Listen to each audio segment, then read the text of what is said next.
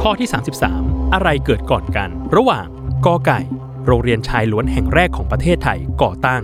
ขอไข่ โรงเรียนหญิงล้วนแห่งแรกของประเทศไทยก่อตั้ง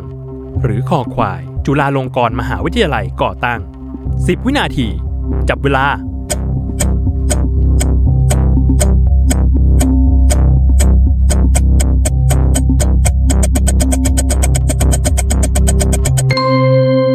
หมดเวลาเฉลย ข้อคอควาย จุฬาลงกรณ์มหาวิทยาลัยไม่ได้ก่อตั้งก่อน เพราะจริง ๆ แล้ว สิ่งที่ก่อตั้งก่อนคือข้อกอไก่ โรงเรียนชายล้วนแห่งแรกของประเทศไทย ที่ก่อตั้งขึ้นเมื่อปีพุทธศักราช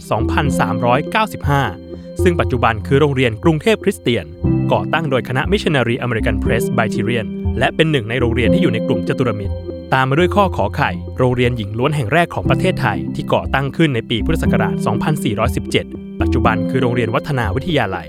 และสุดท้ายคอควาย จุฬาลงกรณ์มหาวิทยาลัย ก่อตั้งในวันที่ 26 มีนาคม พุทธศักราช